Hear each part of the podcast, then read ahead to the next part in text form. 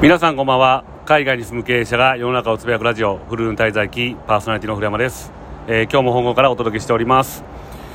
え、まあ香港もですねだいぶ涼しくなってきましたね。でもまあ週末とかねあのー、20度とかいてたんで結構半袖半袖だと寒いですけどちょっとね、パーカーとかそういうのを着ると暑いようなそんなような、えー、状態です、まあ、ちょこちょこねこれ11月、12月ってまだまだね暑い日とか寒い日が、えー、交差し合う時期なので、まあ、ちょっと体調崩さないように頑張らないといけないなっていうところです。まあ、ところでですねワールドカップ、えー、クロアチア戦、まあ、リアルタイムで、ね、ずっと見てたんですけども、まあ、本当に惜しい、えー、試合だったですね、まあ、どっちが勝ってても、ね、おかしくないような状態で最後 PK ということで、まあ、負けちゃったんですけども、まあ仕方ないとはいえですねやっぱりこうせなんかのね、壁をぶち破るっていうのはなかなか難しいもので、そんな簡単にはね、あの、到達できないんかなっていうふうに思います。これもサッカーだけじゃなくて、もういろんなね、あの、ビジネスにおいてもそうだし、まあ、いろんな人間関係とかにおいてもそうだけど、やっぱりどっかの壁を一歩ね、突き破るっていう時っていうのは、大きな障害がね、やっぱ目の、いろんなね、障害が立ち塞がってね、なかなかできないもんですけど、まあ、一回突き抜けたらそれがね、当たり前になってくると思うんで、まあ、なんとか、え、4年後のワールドカップ頑張ってほしいなと思います。でまあ、えー、みんなね惜しかったとかねよくやったってなると思うんですけども本来まあそうであってはいけないんかなっていうふうに思うんですよ惜しいっていうこと惜しいからいいっていうふうに言うや言うような風潮だとねいつまでたっても強くならないと思うんで、まあ、負けたことに対してね、まあ、批判をねするような人たちが現れてもいいんじゃないかなと思いますね、まあ、それぐらい厳しい方が、えー、将来的に、えー、強くなっていけるんじゃないかなと思います。でところで、えー、ここ最近の出来事としましてですね、えーまあ、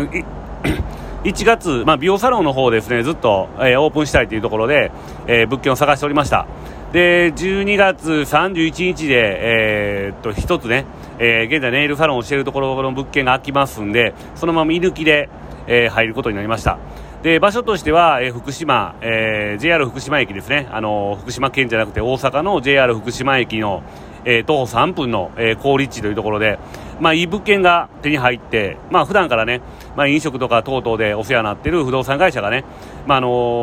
ー、外に出てない物件というので、えー、僕らに提案してくれた物件です。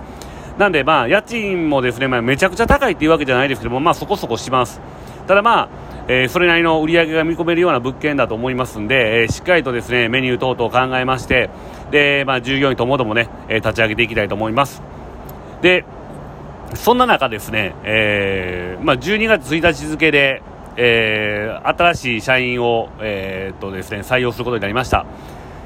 で、えーまあ、前職のね、先輩で、えー、で香港でもですねあの一緒にちょっと仕事したことがあって、まあ、最近はですね、まあ、ただのゴルフ仲間っていう形で、まあ、東京に行った時はね、えー、しょっちゅう、まあ、うちの師匠と一緒にですねゴルフをしていた仲なんですけども最近、まあ、家庭の事情がありまして大阪大阪じゃないと兵庫の方にですね、まあ、引っ越してきましてで、まあ、うちの仕事を手伝えるようなね、えー、距離感になりましたんでで、まあ、いろいろですねこれ、まあ、採用するかどうかっていうのに対しては、まあ、採用ね、えー、一緒に働きませんかみたいな感じでね、えー、向こうからも声かけがあってで僕の方も考えてて、まあ、数ヶ月考えた結果、まあ、これからの事業を、ね、大きくしていくっていう上で、えー、そういう存在があった方がいいなっていうので、えー、採用を決めました。なんで、まあ、僕よりは年上だしですし、経験も豊富です。で、なんで、まあ、僕としては経営企画というかね、あの、僕の経営を、えー、一緒に立案していきながら、え、さらにですね、事業展開をしていくことを、まあ、考えていってくれるようなね、ブレイン的な存在になってくれればいいかなというふうに思っております。で、今、飲食事業、日本においてはですね、飲食事業をやりの、で、まあ、海外進出のコンサルはね、もちろんやりながら、で、プラスアルファで美容事業をやるということで、組織がね、ちょっと大所帯になり始めてます。で、もしね、美容事業がうまくいったとしたら、多分店舗展開もまたしていくだろうと思うし、そうなった時に、やっぱり僕の、僕と同じ目線でというかね、僕の言ってることに対して同じ目線で考えられる人っていうのは、やっぱりね、あの、そばにいてほしいと思います。で、うちのね、社員もね、一生懸命頑張ってくれてますけども、まあ彼らはまだまだね、あの、ビジネス界で言うと若い世代になりますんで、経験も必要ですし、えー、知識、知恵、で交渉能力もそうだし、えー、対人関係もそうだしいろんな部分で、ね、成長していかないといけるいけいけないと思います。で僕一人ではですね今の事業がこれ以上大きくなったらちょっと対応不可だなっていうふうに思ってますんで、まあ、新しく、えー、採用した、えー、社員さんと一緒にですねえー、教育計画であったりとか研修会の、ね、企画であったりとか、えー、いろんなものをですね立案しながら、えー、事業の方を拡大させていただきたいと思っております。で事業をですね拡大していくときに一番不可欠なことっていうのがやっぱり理念の共有だっていうふうに思います会社が今何を考えていてどんな人を求めているのか、えどんなふうに店を作っていきたいのかどんなふうに会社を成長させていただきたいのかっていうことをしっかりとね共有していかないと勝手にねあの会社の理念があるのに自分たちの思い込みでこの方がいいよっていうふうに好き勝手にやっていくと結局ね会社っていうのはまあ、前の前回の時に言いましたけど会社っていうのはやっぱりこう人の、ね、個人の集まりであってで個人が集まって法人になるって考えるとその法人にいる、ね、一人一人が、えー、同じ方向を向いていないと組織っていうのはやっぱり分裂していってしまうので、まあ、そういう部分でね同じ方向性を向けるようにっていう意味で、えー、12月からですね、まあ、社内法であったりとか給与メッセージであったりとかっていうふうに僕自身が、まあ、アルバイトさんも含めて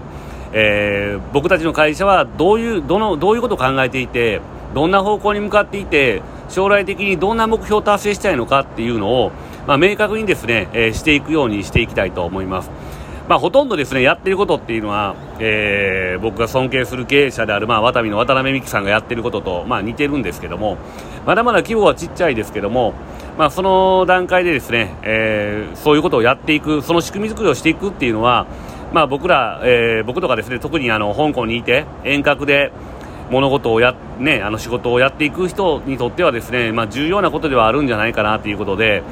やっていきたいと思ってます。でまあ、勉強社員の,、ね、あの教育に関しましても、まあ、やっぱり、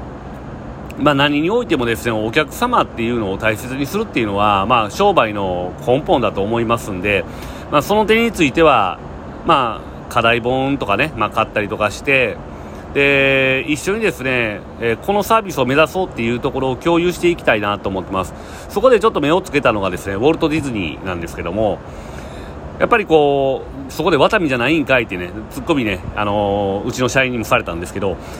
まあ、ちょっとそこは違うなと思ってて。で僕的にはウォルト・ディズニーのような、えー、ウォルト・ディズニーとか、まあ、ディズニーのね、えー、考え方っていうのをまあ、うちの会社にも浸透させていきたいなって思ってます。でお客さんはキャストでありで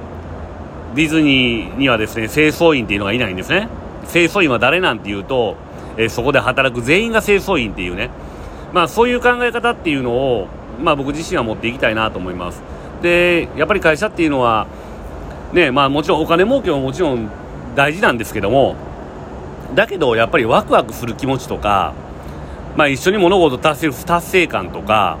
まあ、いろんなものがですねあの重要になってくると思います。でワクワクもそうですし僕の中で一番重要視しているのは僕がやっていて楽しいかどうかっていうその事業をやることに対してワクワクしてあめっちゃおもろいなって思えるかどうかっていうことが重要だと思います。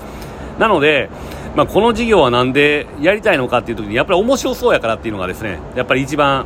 あれで、まあ、何回もねそういう面白そうで突っ込んで失敗したビジネスももちろんね多々あるんですけどもやっぱり僕が楽しいと思うことはこれからも、えー、失敗する可能性ももちろんあるんやけどもなるべくその可能性を小さくしながら、えー、進んで、ね、やっていきたいなって調整していきたいなと思いますんで、まあ、これからもね今美容事業1月にオープンしますって言ってますけども2023年ね、えー、美容事業オープンした後にねあの他の事業もねえ、考え出してやっているかもしれません。ただまあですね今回、え、まあ、社員さん入ってもらったので、まあ、僕が暴走するところに関しては歯止めは効いてくるんかなっていうのもあるしあとまあねあのうちの、えー、新しい新しいとかね前からいる社員に関しては、えー、教育計画というのをしっかりと作れるので、ね、一緒に、えー、学んでいける場を設けてしっかりと、え勉強していける場所を作っていきたいなっていうふうに思ってます。まあ、ワールドカップ見ながらね、えー、僕のまあ中高の同級生とね、まあ、グループ LINE でチャットしてたんですけどもやっぱりなんやかんや言ってもですね、どんな勝ち方であると、どんな負け方であろうとですね、あの、勝てば官軍っていうのをね、やっぱりよく言うし、やっぱビジネスにおいてもですね、まあ、どんな方向、どんな回り道をしようが、どんなにね、えー、こう、時間がかかろうがですね、勝てば官軍ですよね。なんでね、あの、ワンピースでもありましたけど、勝者に枕言葉はいらねえっていうね、ことで、えー、僕ら自身もですね、いろんな事業で勝者になって、いけるように頑張って、で、えー、まあ、枕言葉のいるね、敗者のよう、敗者にならないようにですね、やっていきたいなと思います。まあ、これから、えー、年末に向けてですね、まあ、ラストスパートに入りますけども、まあ、今年1年、まあ、いろんなことに手を出していきましたけども、2023年はさらにですね、新しいことにどんどんどんどんチャレンジしていく1年にしていきたいと思います。まあ、そのために今まではですね、えー、結構日本の事業に関しては、僕自身、まあ、攻めてるようで守ってるというか、まあ、結構ですね、あのー、ドンと攻めるためにはまだまだ社員の力が足りないっていうのがねあったんですけども、まあ、社員もね、えー、徐々に徐々にですけども、まあ、ほんまにね亀のような歩みでですけども成長してきております。まあ、そこにですね新しい、えー、経験のある社員を採用したことで、まあ、事業の幅も広がりますし経験値も会社としての経験値も一気に上がりましたんでこれから、えー、僕自身結構ですねこう手かせ足かせの部分が、えー、緩まったのでさらにドーンとねこう攻めていけるように攻撃的な2023年を作っていけるように頑張りたいと思います。今週は以上です。ありがとうございました。